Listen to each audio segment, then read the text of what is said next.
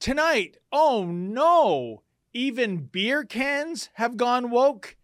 It's Thursday, July 14th, 2022. I'm David Menzies, and this is the Ezra Levant Show.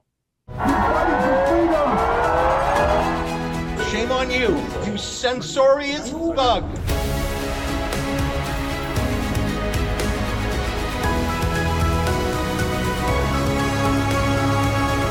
The other day, a can of Bud Light lands in front of me upon the table, and it was like no other can of Bud Light I've seen before, which is to say, it was festooned with a rainbow and a command to, quote, celebrate everyone's identity, end quote. Now, at this particular time, I was identifying as a parched humanoid in the summer sun who simply wanted to quench my thirst with some cold suds Full disclosure, despite its inexplicable popularity, Bud Light is not a desirable brand of beer for me. Budweiser itself truly meets the proverbial bad beer definition of horse piss. So, why would I even want further watered down pseudo equine urine in my glass? But as sailors tend to say, any port in a storm, I suppose. But nevertheless, what was this odd can in front of me? Was it a container for beer or was it propaganda to indoctrinate drinkers to embrace a facet of critical race theory or critical sexual orientation theory, as the case may be? In addition to the celebrate command, the can was festooned with pronouns. There were the classic pronouns, you know, she, him, her, they, etc. But then there were a bunch of made up words, which I imagine are whiz bang new age pronouns that do not reside in any dictionary that I know of. Indeed, I don't even know how to pronounce these words, which is a pressing concern for someone who currently identifies as a journalist. And get this Labatt Breweries, which brews Bud Light in Canada, they have apparently axed the call center. So calling the 1 800 phone number on the can is an exercise in futility, as there are no more he's or hers or they's picking up the telephone these days. Anyway, in the days following, I remained obsessed with those made up words, in both English and French, no less. As a side note, I'll have to ask my francophone colleague Alexa Lavoie if she can make sense of the words in French. Say, how do you say phony baloney in French? So it was that yesterday I traveled to the Labatt Brewery in London, no, not the real London, the Ontario London, that is, to see if anyone could educate me. Check it out. Reception? Yes, hi there. Um, my name is David Menzies, and I'm with Rebel News, and I'm just hoping to speak to a spokesperson about these um, Bud Light cans. It's you know they have words on it. I'm not even sure how to pronounce them. XE, XEM, SIE, HIR. And I was just trying to find out what these words are, how you pronounce them. You know who's responsible for that. Is is there someone that can speak to me? Um. Um, I'll send someone out to the gate. Thank you so much. Thank you. Appreciate it. Thank you. Oh, hi there, sir. How are you doing? Good. Do you work for Labatt? Uh, no, I don't. Oh, okay. Are you the lady that's uh, going to talk about the Bud Light can? Do you know what an XE is or an XIR? No. It's on the can. I have nothing to do with marketing. So, isn't that interesting? Not even the people at Labatt know what these words are or how to pronounce them. And no, I never received a response to my emailed query. And no, Labatt Corporate did not get back to me either. But the question arises what is the purpose of putting all this gender gibberish on cans of beer? And Bud Light is no fringe beer made by some cottage brewery in the gay village. Bud Light is about as mainstream as it gets. Do you think the average consumer of Bud Light gives a rodent's rectum about bogus gender descriptors?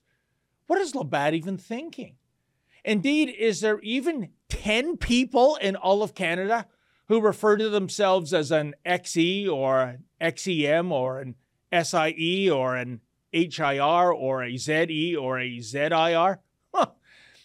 I think ground zero for Pronounapalooza goes back to 2016 when the great Jordan Peterson took a stand against compelled speech. He refused to use make up words to describe students who attended his former place of employment, that being the University of Toronto.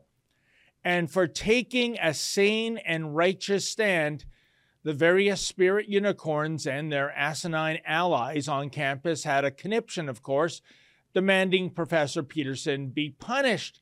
But thankfully, Peterson did not bend the knee, and in an interview with the BBC, he stated the following quote, I've studied authoritarianism for a very long time, for 40 years, and they've started by people's attempts to control the ideological and linguistic territory. There's no way I'm going to use words made up by people who are doing that, not a chance, end quote. Bravo. But alas, earlier this month, Professor Peterson was kicked off Twitter for apparently hurting the feelings of Ellen Page, who is now going by the name Elliot Page. Geez, talk about a real page turner, eh? Anyway, Peterson called the person who performed surgery on her a quote, criminal physician, end quote, and that was good enough for the censorious thugs at Twitter to cast aside Professor Peterson. Hey, what happened to that diversity we're all supposed to be embracing? Or is a diversity of opinions offside, even when it comes to a company such as Twitter that is based in the land of the First Amendment? Now, granted, Peterson can return to Twitter. All he has to do is apologize and delete the controversial tweet. Instead, he released a video statement claiming he'd, quote, rather die, end quote, than do that. Oh, how we need more strong men such as Jordan Peterson. Can I call him a man, by the way? Indeed, Peterson is akin to the little boy in the fable The Emperor's New Clothes you may recall that the boy was the sole individual in the village who called out the duped king for not wearing any clothes at all. When that fable was penned way back in 1837, the boy came across as the voice of reason. In 2022, alas, being the voice of reason gets you banned and deplatformed and even fired, lest you hurt the feelings of someone who might be, you know, mentally ill and in urgent need of psychiatric treatment. And I do not exaggerate when I reference mental illness. I harken back to the 1973 nonfiction best selling book Sybil. Now, Sybil was one of the names adopted by Shirley Ardell Mason. She actually identified as 16 different people. For example, one person she identified as was Peggy Lou Baldwin, who was described as assertive, enthusiastic, and often angry. Sometimes she identified as Mike Dorsett, who was a builder and a carpenter, and so on and so forth. But here's the deal, folks. In yesterdecade, Sybil was being treated for a psychiatric condition, namely dissociative identity disorder, but hey, in retrospect, perhaps Sybil wasn't mentally ill at all, but rather she, he was way ahead of the curve. Could it be that Sybil was a they and they should not have been occupying the couch of a psychiatrist, but rather they should have been championed on a beer can? Welcome to the tyranny of the minority. And by the way, folks, even if you are not part of the alphabet soup community, but you identify as a close ally, you better damn well make sure you know your knitting, or else you might just end up unemployed despite your good intentions. Case in point, back in 2017, former Liberal Party of Canada President Stephen LeDrew was on Fox News for a Q&A with the always superb Tucker Carlson. The interview was primarily about the new gender identifier code, or whatever it's called, being embraced by the Elementary Teachers Federation of Ontario. You see, LGBT is just way too obsolete these days. So it is the Federation now refers to this group with a 15 letter identifier, namely LGGBDTTIQQAAPP. Now, this loving spoonful of alphagetti stands for lesbian, gay, genderqueer, bisexual, demisexual, transgender, transsexual, two spirit, intersex, queer, questioning, asexual, allies, pansexual, and polyamorous. As an aside, folks, did you notice that one letter is conspicuously absent, namely H for heterosexual? You know, that silly sexual orientation that comprises about 98% of the people on this planet. but I digress. Now, keep in mind that LeDrew was on the air trying to convince Tucker that this new descriptor was a good thing and that freedom of speech is very much alive in Canada today. No, seriously. But then LeDrew answered a question from Tucker that resulted in him being terminated by his employer, Bell Media. Check it out. I'll get specific with you. What's okay. and, and, this is meaningful because teachers are being taught this, kids will be taught it, and I think I have a right to non-judgmentally ask what they're talking about. So, for example, what's two spirit? Well, two spirit sounds like there's someone they don't know whether they're uh, you know fish or fowl. They don't know whether they're frick or frack. So they're clearly confused. And you know, again, if you're confused, what better place to go than to be at school? Uh oh, Spaghetti-O, did you catch that? LeDrew described two spirited people as fish or fowl, frick or frack, and clearly confused. well, when the various non binary, gender fluid, asexual spirit unicorns heard about this, they went completely batshite crazy over this remark. After all, that almost sounded like they were being mocked. And we can't have that now, can we? Because mocking or even saying something that seems to be mocking or calling a group of people confused, well, that's kind of like hate speech and that must be banned. And so it was in the days that followed. LeDrew's 20 year career at Bell Media came to an abrupt end. Hey, LeDrew, how you digging liberalism these days? In a way, this would all be so laughable if there wasn't a sinister undertone to it all. For example, radical transgenderism goes hand in hand with Marxism. It's all about tearing down society to rebuild it through a Marxist lens. If you think I exaggerate, then consider this we now have a U.S. Supreme Court judge who is unable to define what a woman is. Here in Canada, our chief medical health necromancer, Theresa Tam, she refers to pregnant women as pregnant persons. The term breastfeeding is increasingly under the ban. The proper and oh so inclusive term is chest feeding. Yes, yet another made up word for dudes, I guess, who think they can lactate. Gee, whatever happened to follow the science? That's the chestnut that is being shoved down our throats for the past two and a half years vis a vis virology. Hmm, maybe biology is now a fluid science, which would explain why biological males are competing in sports with biological females and why penis equipped males are choosing to be incarcerated in female penitentiaries. and gee, what could possibly go wrong with that? And riddle me this why is it that the feminist movement is so on board with all of this claptrap? Because what we are seeing is nothing short of a war on women, as in real women. Indeed, at the end of the day, this is pure misogyny as well as an attack on the nuclear family. And the left is perfectly fine with this.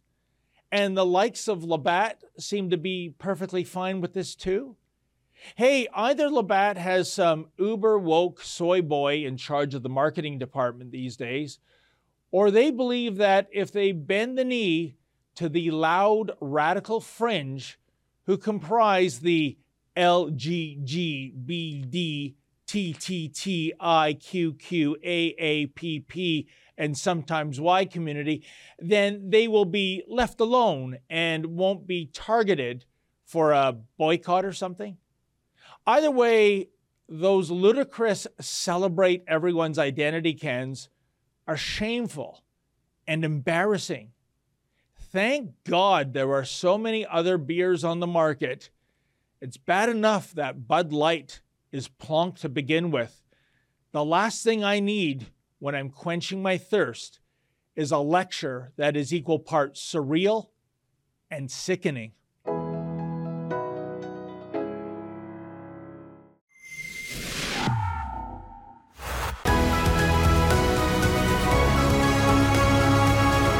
Folks, when it comes to Patrick Brown's leadership ambitions to be the new leader of the Conservative Party of Canada, the phrase uttered in First Blood by Colonel Trautman comes to mind It's over, Johnny. It's over. Well, yeah, there's still some legal wrangling uh, to take place, but for the most part, uh, it's curtains for Patrick Brown, par for the course. Mr. Brown broke the rules. He got caught breaking the rules. And then he played the victim card, saying there was a grand conspiracy and that everyone was out to get him. Unbelievable and somewhat pathetic, if you ask me. But joining me now is my guest. He is the leader of the New Blue Party of Ontario.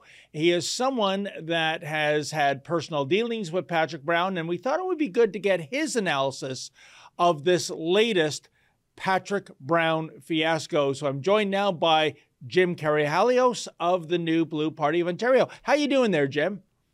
I'm good, Dave. How are you doing? I'm doing fantastic. Busy as always, my friend, which is the way we like it here at Rebel News. But uh, Jim, I'm sure you've been watching ringside as the events of the Conservative Party of Canada leadership saga unfolds. And when it came to light that uh, Mr. Brown was allegedly breaking the rules and was tossed out of the party, what were your first thoughts, my friend? Well, it was shocking that they let him run to begin with. If you remember back in 2020, Dave, I was in that Conservative Party leadership race, and they disqualified me from that race because uh, the leadership committee that was running the election didn't like the fact that I was criticizing the chair of another leadership campaign, Erin O'Toole's, who was the same individual that was running the Patrick Brown led PC Party of Ontario. And back in 2017, Patrick Brown and his team used the PC Party to sue me to try to uh, hurt my family and shut down the Axe the Carbon Tax campaign and a campaign against voter fraud that was going on. So, fast forward, the Conservative Party of Canada finally figured it out in the middle of a leadership race that maybe some of the shenanigans in Patrick Brown's record aren't what they want in a leadership race. So they've come around to taking my position on following the rules and following election laws. I'm not quite sure why it took them so long, Dave, uh, to get to the position they took. And I'm not really sure that the reasons they gave for disqualifying Patrick Brown now are greater than all of the uh, history and the track record that he has as a leader of the Ontario PC party prior to this leadership race. You know, uh, you raised some good points there, Jim. And first of all, uh, if we go back to the years when Patrick Brown was indeed the leader of the Ontario PC party, uh, you mentioned Axe the Carbon Tax. And what I always found fascinating is why this individual passes himself off as a conservative. I remember him telling, when he was running for leadership of the PC Party of Ontario, telling social conservatives, oh, I'm going to axe the McGuinty Wynne uh, sex education curriculum. And once he became leader, he said, ah, no, nothing, no problems here. He threw the uh, social conservatives under the bus. And then one of his first policy statements was introducing a carbon tax for Ontario, a manufacturing province still. Um, and so he threw the fiscal conservatives under the bus. There was no more conservatives to throw under the bus, so the party threw him under the bus. Why is this person who seems to be uh, a progressive, a liberal to me, uh, Jim, why does he pass himself off as a conservative in the first place? Well, the betrayal of uh, the base on policy by Patrick Brown has been well documented, not by the establishment media, but obviously, Dave, you were covering it and the way he tried to use the levers of power in the Ontario PC party uh, to crush uh, my family and to end the Axe the Carbon Tax campaign and the campaign against internal party voter fraud. I guess he st- finds a home, though, in the Conservative Party of Canada because there are enough amongst the Conservative Party of Canada establishment that are fine with his positions on policy and his track record.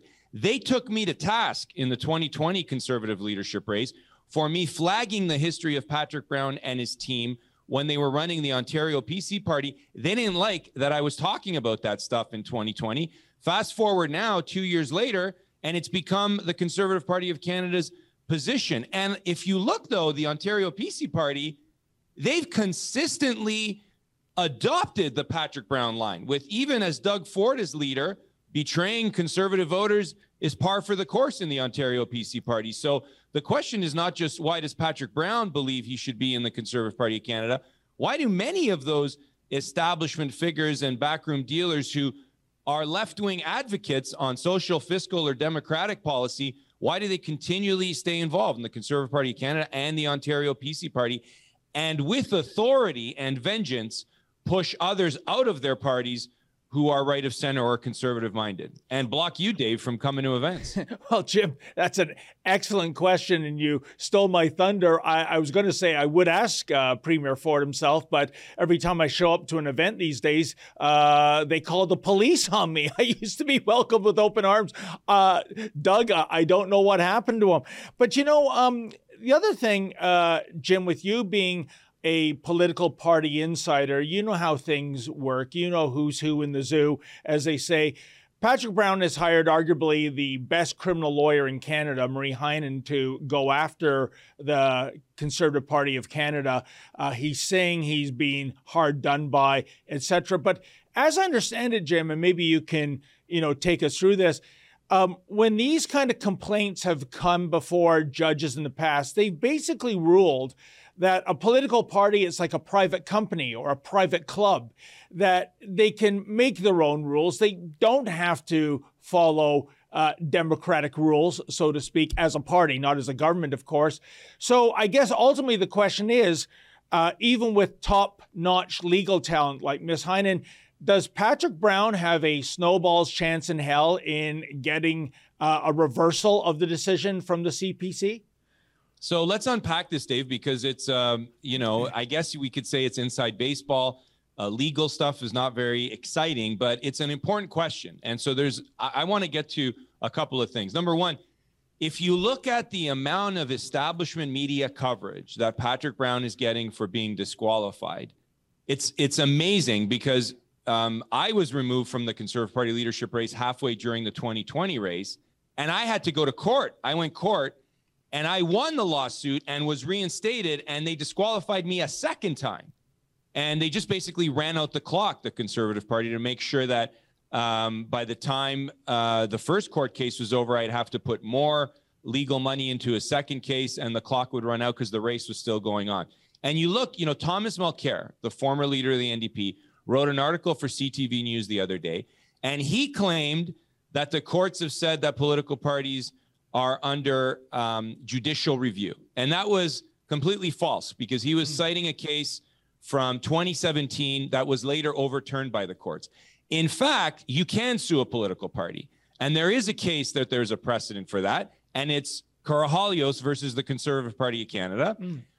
I sued them over that 2020 race and I won. And it was the first time in Canadian history that a private citizen had successfully sued a political party. And a couple of years before that, the Ontario PC party sued me to try to bankrupt me with Patrick Brown as leader, and I won that uh, lawsuit as well.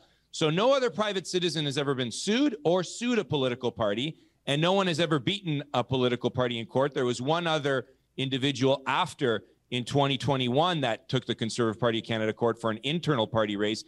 And I guess I kind of broke the ice. But if you look at the media, They ignore the 2020 disqualification. They ignore my case even existed. And why are they doing that? Because, you know, the establishment media will talk about Patrick Brown because he's the kind of candidate they like, preaching left of center policies. But they don't want to talk about the fact that um, me with the conservative campaign for leader in 2020, talking about axe the carbon tax, talking about integrity in the party, got removed and won in court. So I guess there's a lot to unpack there. Number one, can he sue and win? Yes, because I laid the precedent in Canadian history and I and I put the proper legal theory with my team of lawyers and we worked on it and you can sue. It's not a judicial review. It is a private uh, entity, a political party, but they enter into contracts. And when you pay a fee to enter a leadership race and there's a contract for that, you can sue and you can win. Now, the the bigger question though is if you sue and you win and you get back in, it, you, they're kind of the odds are stacked against you because mm. they can keep making decisions and you can't at, at, some point you can't keep going to court to um, fight that off and then the bigger question for patrick brown is does he have the stomach does he have the courage to sue them and go through with it and you know they've been taking a few days here i don't know if he does it looks like he's he's um, um, hedging his bets and looking at maybe running for uh, mayor of Brampton. Uh, I did it. I won. They kicked me out again a second time. And, you know, they've got the uh, levers of power at their disposal and they can keep disqualifying people over and over. But there is a precedent to win in court. It just hasn't been done very often, if at all, Dave. You know, that's very interesting, Jim, and I do stand corrected given uh, your success. But as you said, uh, they threw you out again and they basically uh, rag the puck until the clock ran down. So right. I guess the old adage you can win the battle, lose the war, I suppose. But in terms of uh, the war with Patrick Brown, I, I think you're right. I, I, think probably he's subscribing to uh, a bird in the hand being worth two in the bush. He's got to make a decision by August 19th. Uh, whether he's going to run for mayor again in uh, Brampton. And one of the things that isn't getting a lot of attention, uh, Jim, is the way in which this individual has been running the city of Brampton, uh, a city he's had absolutely no affiliation with until 2018, where he there was you know he thought he had a chance of being the mayor and he, and he did win it, and that is. Uh, Jim, there's in the last four council meetings have been canceled because Brown and his uh, I, I, the councilors who are friendly to him do not show up to city council, so only five councilors do. That's one short of a quorum. And basically, as I understand it, the reason why he doesn't want to have the council operate is that one of the orders of business is to launch forensic investigations against him and how money is being spent at the city, how hiring is being done. I mean, Jim, I find this incredible. If, if he was prime minister, it's kind of like proroguing parliament because you don't want to take prickly questions in question period. What do you make of the way Patrick Brown has won has run the city of Brampton? And does that not speak volumes of what kind of a leader we would have in this country if, God forbid, this individual ever did become prime minister? And you just summed up his record as mayor of Brampton, and there was plenty of uh, items that you could have talked about in his um, uh, time as leader of the PC party in 2016 and 2017, running up to that election in 2018. Why can't anybody beat Patrick Brown except for me? That's one question, Dave. Mm. Why can't the establishment of the PC party or the Conservative Party beat him fair and square in a race? Why couldn't they beat him for mayor in 2018. You had Nick Kouvalis and Richard Ciano and Michael Diamond, top advisors for Doug Ford. In 2018, their contribution to running someone against uh, Patrick Brown for mayor of Brampton was to host a fancy uh, fundraising dinner at the Albany Club for a liberal who was running against Patrick Brown for mayor. And that didn't work out. So fundraisers at swanky events at the Albany Club are not grassroots organizing. And the PC establishment has a long history uh, of lo- losing outside of running a campaign in 2018 on axing the carbon tax or hiding be- behind COVID. So there is so much to talk about when you're in a campaign against Patrick Brown, whether it's his record leading the PC party, nominations that went sideways, that he didn't reverse into a democratic fa- fashion, betraying voters, and now even more stuff as the mayor of Brampton. So the question is, Why can't they just beat him in a Democratic race? Why couldn't uh, even Pierre's team or Roman's team or Leslyn's team in the leadership talk about and debate this stuff, Patrick Brown's record, and uh, make sure that it was an easy win? And why couldn't they stop him in 2018 when he was running for mayor? And I see Nick Kouvalis, Ford's pollster, he's, you know, tweeting very aggressively. He loves the Twitter. He really talks tough, hiding behind the Twitter about how he's going to stop Patrick Brown running for mayor. I just don't think swanky fundraising dinners is the way to beat Patrick Brown. Uh, even so, Jim, I, I, just think the big question is with these latest uh, scandals. And, and by the way, uh, this doesn't include our expose that we ran last month when we caught Patrick Brown running a, um, a secret headquarters uh, using at least six uh, City of Brampton senior staff on work time working his campaign completely against the rules. But I'm just wondering, given that Patrick Brown and scandal seem to go together about as well as, you know, peanut butter and jam. Um, has Patrick Brown's brand, is it now gone once and for all? Or is he kind of like the political um, version of that horror character from the Friday the 13th movies, you know, Jason Voorhees, when you think that the bad guy's dead and then he pops up again and he keeps on going. I mean, uh, if he does run for mayor of the city of Brampton, are there enough people out there to buy what this guy is selling? Uh, yes, because what the establishment just did to Patrick Brown is uh, inject uh, uh more fuel into his grassroots campaign. They made the mistake in 2018. I was running a campaign against the carbon tax and against voter fraud in the party. The establishment behind the PC party planted stories digging into uh, Patrick Brown's relationships from years ago. That why not just talk about and clean up the PC party? They chose they didn't want to do that because they agreed with his position on the carbon tax. Fast forward to 2022, they let him run in the leadership. They let it run its course and they boot him on one allegation. And now you've created this entire spectacle that the establishment media is talking about now for days.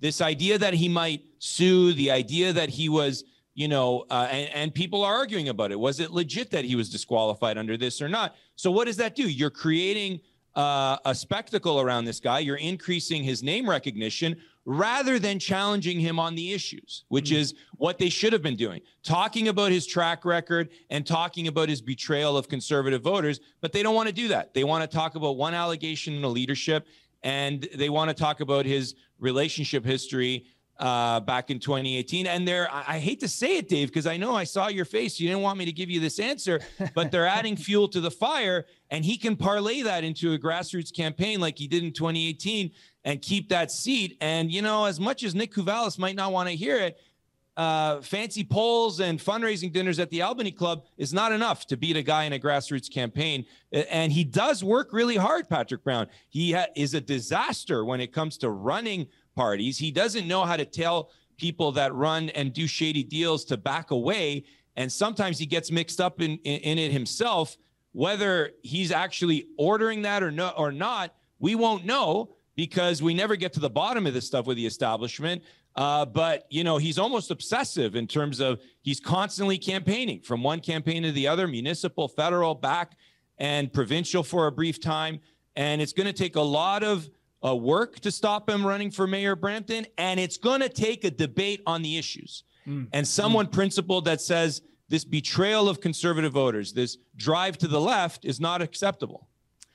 Jim, we're almost out of time. We got about a minute left. Uh, I just want to ask you in terms of last month's election in Ontario. I mean, I was personally saddened that your wife, Belinda Karahalios, uh, did not retain her seat. I thought even if we just have one independent in Queen's Park, at least she could have been um, a, the conscience of the legislature, if you will. Um, certainly, I think a couple of things went wrong. Uh, one was the NDP and the Liberals. They ran brutal campaigns and they had lackluster leaders. Secondly, tons of people stayed at home. They didn't bother coming out. It was one of the lowest, if not the lowest, turnout in Ontario history. Uh, and that's probably why the Doug Ford PCs went up seven seats to an even bigger majority. Very quickly, in less than a minute, Jim, what is your assessment of the uh, 2022 uh, election that occurred in Ontario last month. Well, well, you're right. They lost 400,000 votes, the PCs, from um, the last election to this one. And that's despite the fact they gained hundreds of thousands of voters from the left parties. So you can imagine the hundreds and hundreds of thousands of conservative voters who didn't vote. And we had a year and a half to two years to get the New Blue Party up and running. We're very proud of the fact that we registered 124 candidates, finished the race with one of our candidates on a ballot in every single riding. And um, we are now the fifth largest party uh, in Ontario politics. We had a better showing in our first election in Ontario than the PPC did as a federal party in their first election, and no parties uh, obtained the vote share or the number of votes in their first election campaign in Ontario. Uh, since the 1930s, outside of the PCs, Liberals, and NDP. Of course, we would have liked to have retained our seat in Cambridge, and Belinda worked so hard for the constituents in a year and a half. But when the establishment media ignores our campaign, ignores uh, the way Belinda and I and our candidates have been fighting back, that puts us at a disadvantage. A year and a half is all, also not enough time to make the New Blue Party of Ontario a household name. And, uh, you know, Dave, you've seen a lot of me, and maybe sometimes you think it's too much of Jim, but uh, Belinda and I have only been in politics for four or five years, and some of these other political figures uh, that we talk about have been in it for decades, and they have built in a name brand. Doug is still borrowing on the name brand of his brother Rob, right? And even a little bit from their dad. And so this stuff takes time, and uh, many, many voters in Ontario, we had record low turnout, did not show up to vote and our job is to let them know that the New Blue Party exists and that it's and then that it's a, a team of uh, people across Ontario that are qualified to be elected to uh, Ontario Provincial Parliament, and we'll be back in four years, and we'll keep building on the ground in every single riding. Because one thing that the election showed us for sure is that hundreds of thousands, if not millions, of people in Ontario are tired of the establishment parties. They want another option. And it's going to take us time to earn their trust and let them know that the New Blue Party exists. And we're going to have to fight the challenges of hostile characters uh, on the right of center spectrum that appear to be saying all the right rhetoric, but are trying to hurt the New Blue Party. And we're going to have to unite with those that are sincere and keep challenging those that are out to sabotage us. So there's a lot at play here, but it takes time, Dave, and it takes a lot of work, and we're continuing with it. Well, Jim, I want to thank you for your time and certainly 2026 in political terms, uh, the next election. That's an eternity. I'm sure we'll be uh, speaking uh, many times before then. And I wish you the best of luck. Thank you so much again for your time, Jim. Thanks a lot, Dave. And that was Jim Karahalios, the leader of the New Blue Party of Ontario. Keep it here, folks. More of the Ezra Levant Show to come right after this.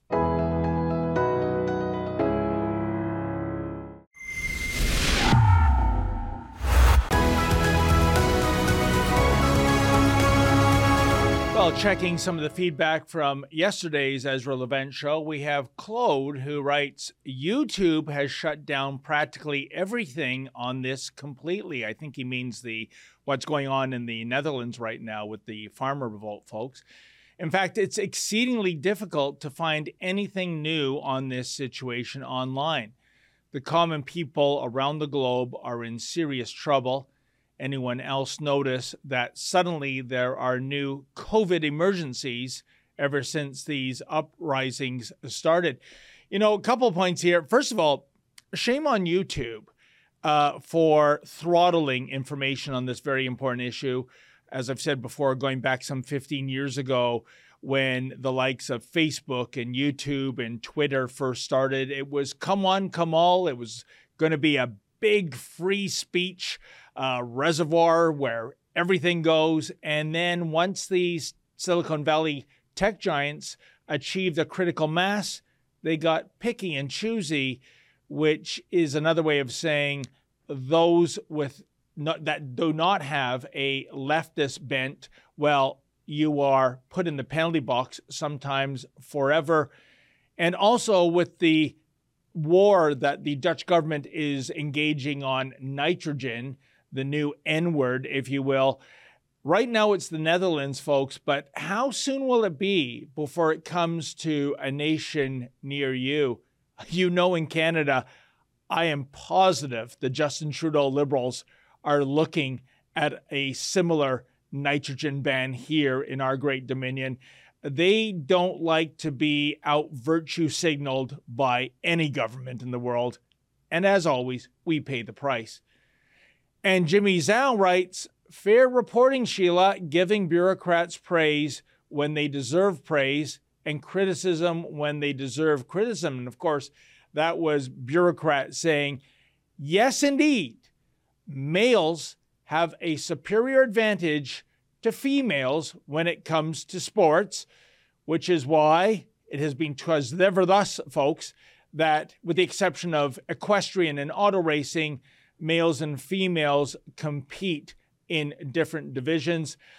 I just wonder if the bureaucrats responsible for that report are going to be brought up on hate crime charges for not going along with the radical transgenderism ideology that is so apparent these days.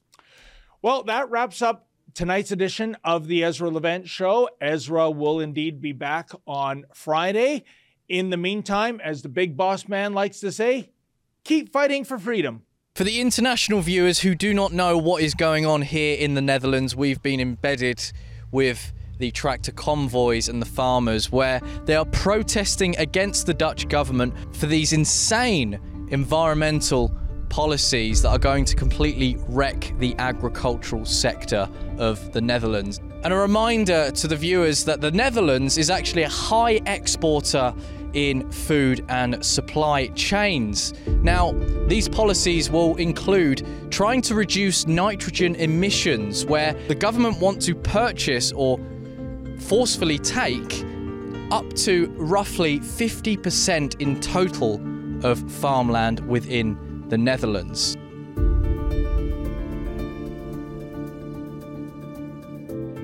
Naturally, the farmers have taken it upon themselves to protest against these policies. Now, these policies also include the Agenda 2030 playbook from none other than the World Economic Forum over in Davos with the Bond villain himself, Klaus Schwab, which Mark Rutte, the Prime Minister of this country, is heavily involved with.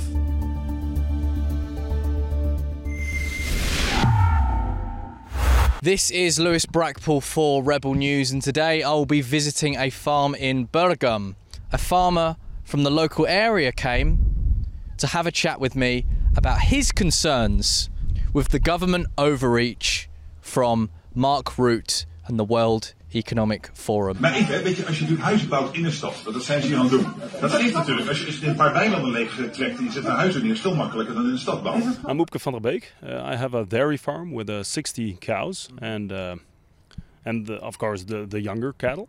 So uh, in an amount of 100, that would be. Um, basically, we're just uh, producing milk and meat, uh, mostly from uh, from grass fed, of course. So the, the cattle will go outside uh, mostly of the year, and then of course winter day they'll uh, stay inside.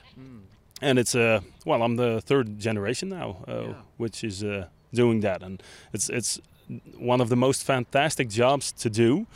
Um, be, being there, being in nature, working with your soil and and everything, the the whole uh, circle. It, it, has to be rounded. That's that's just one of the fantastic things to uh, be part of. Let's talk about the the current situation in the Netherlands.